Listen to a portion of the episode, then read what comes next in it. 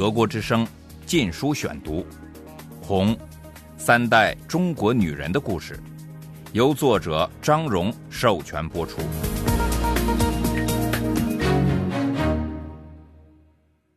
第二十二章：劳动改造，到喜马拉雅山边去。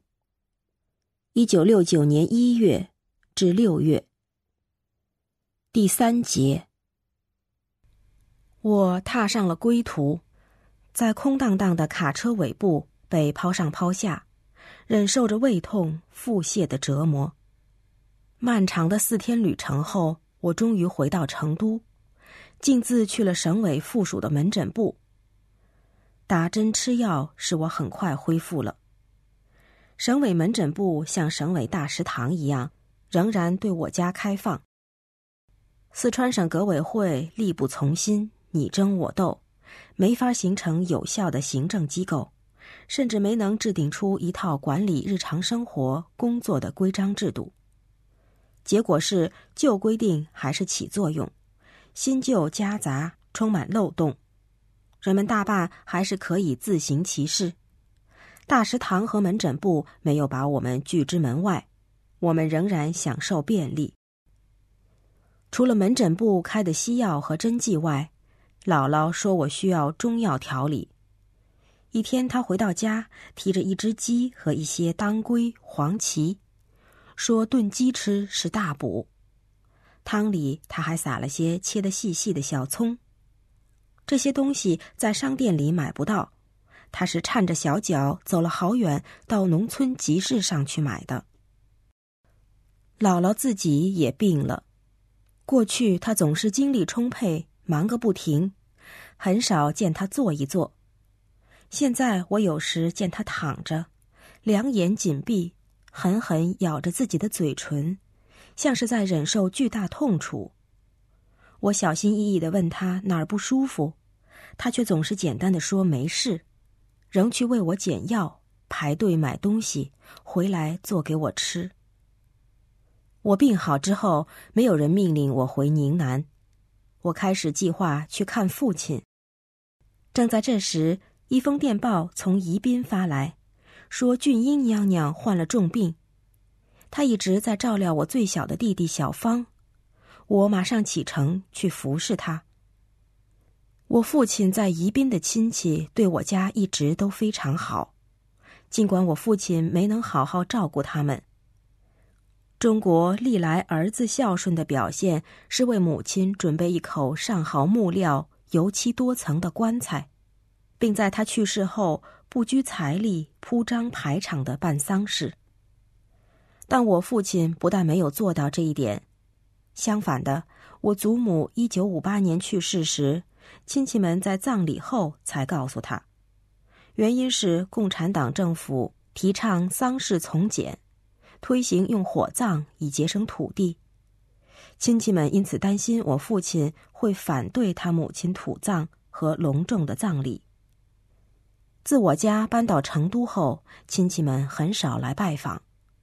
然而，当我父亲在文革中倒霉时，他们却常来看我们，尽力帮助。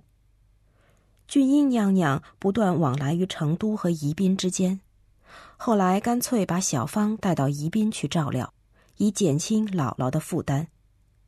他和我父亲最小的妹妹八娘各住一半从前祖母的房子，他无私的再把自己的一半分了一部分给一门远亲，因为那家的房子旧的不能住了。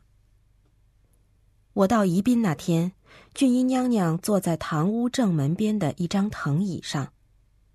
堂屋中放着一口黑红色上等木料大棺材，这是他自己的棺材，是他仅有的奢侈品。看见他时，我不禁悲从中来。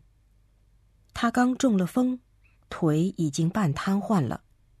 那时医院断断续续的开诊，医疗设备没有人保养修理，大都坏了，药物供应也时有时无。医院说对他的病无能为力，他只得待在家里。俊英娘娘最痛苦的是排便，吃完饭后，她会感到无法忍受的胀痛，每次都得经历一番挣扎才能排出大便。亲戚们的偏方有时有用，有时没用。我常给她按摩肚子。一次，她胀痛的忍耐不住，叫我用手指伸进他的肛门，把大便抠出来。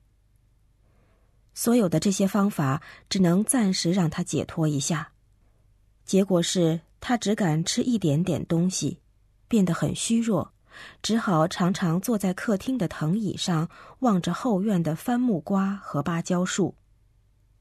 他从不诉苦，只有一次轻言细语对我说：“我好饿，要能吃就好了。”他得有人扶着才能走动。渐渐的，甚至连坐着也很困难了。但他不能老躺着，怕得褥疮，我就坐在他身边，让他靠着我。他说我是个好护士，又说我一定累了，一定厌烦老坐着陪他。不管我怎么坚持，他每天只坐一会儿，以便我能到外面散散心。当然，外面没有什么可散心的。我渴望看书，但是除了四卷毛泽东选集外，房子里只剩一本字典，别的书都烧掉了。我靠研究字典里的一万五千个字消遣，努力记住那些不认识的字。剩下的时间都花在照料七岁的小芳身上。我常带他去散步，有时他觉得没味道了，就闹着要玩具枪。或炭块模样的糖果，商店里只有这些可怜巴巴的东西陈列着。但是我没有钱，我们连基本的生活费都很少。小芳才七岁，不懂这些，常常一屁股坐在满是灰尘的大街上，又踢又叫，扯我的外衣。我蹲下来，好话相哄，在志穷寂尽时，也跟着哭起来。每当这时，小芳就不哭了，和我言归于好，两人都筋疲力尽的回家去。德国之声《禁书选读》，甚至在文革中，宜宾也是个充满诗意的小城。波涛起伏的江水和宁静的山峰外，是模糊的天边。给我一种无穷无尽的永恒感觉，使我在悲剧中得到短暂的疏解。每当黄昏降临时，刺目的大字报、扩音器都朦胧隐去，没有街灯的小巷子包裹在雾气中，只见街道两边木板房的缝隙中透出一闪一闪的灯光，不时有一处明亮的小天地。临街的小吃店，总有一张木桌摆在人行道上，四条窄板凳围在周围。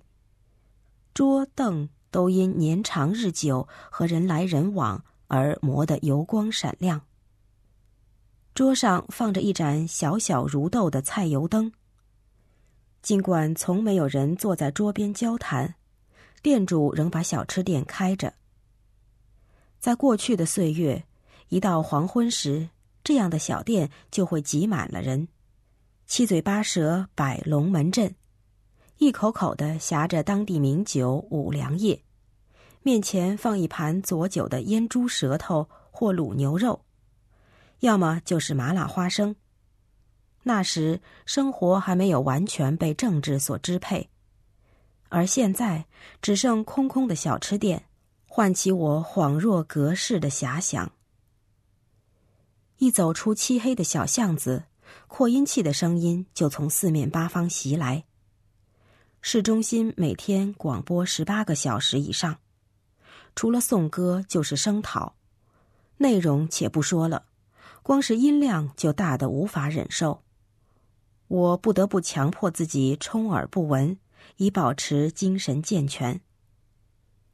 四月份的一天傍晚，广播却吸引了我的注意。共产党代表大会在北京召开了，和往常一样，中国人不知道他们的代表在这个最重要的大会上干些什么。广播说将宣读新的中央委员会名单。我的心顿时一沉，这意味着文革的新组织机构将被确定下来。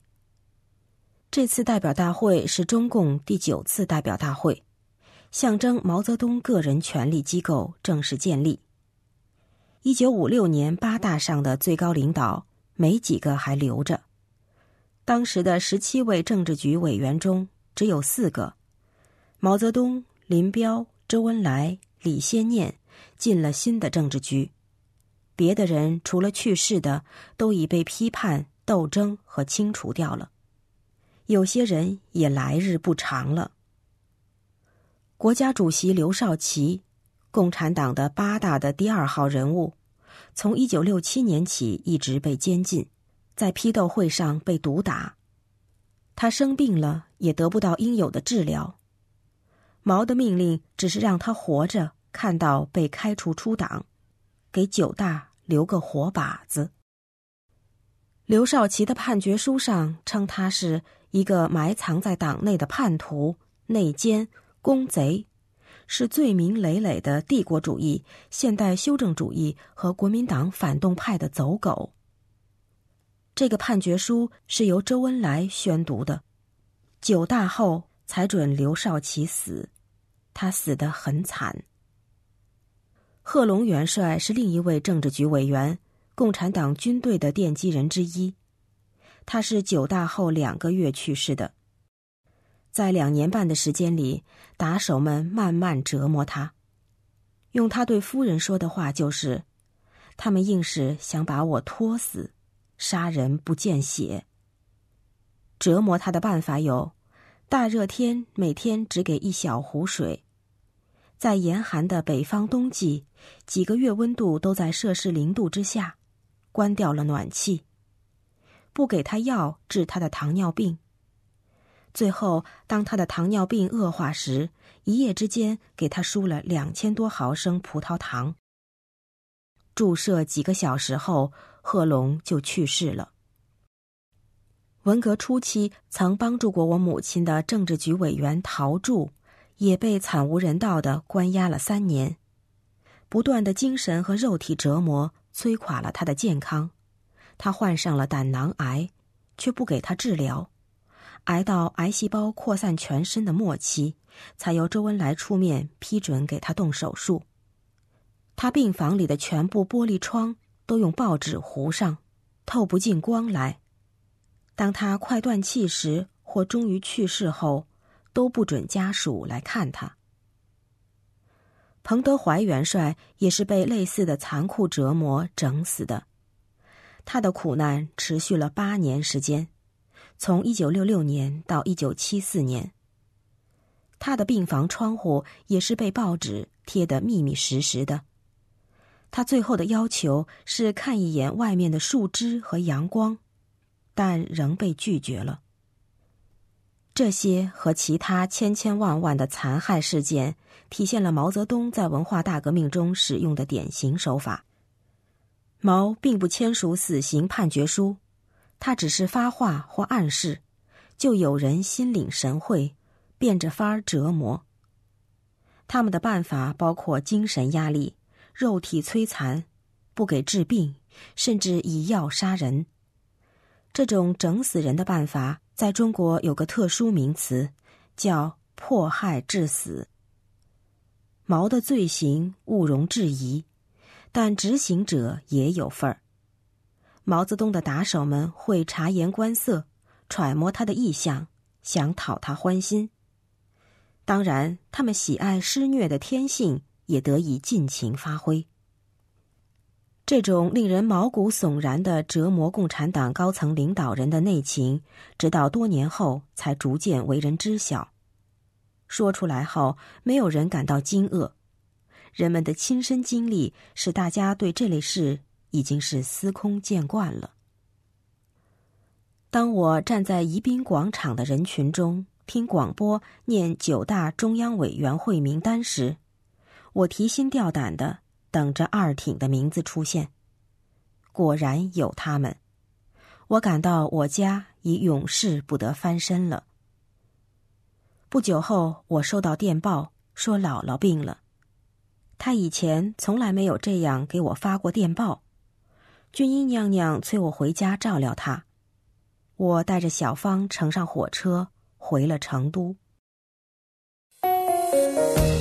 德国之声《禁书选读》，《红》，三代中国女人的故事，由作者张荣授权播出。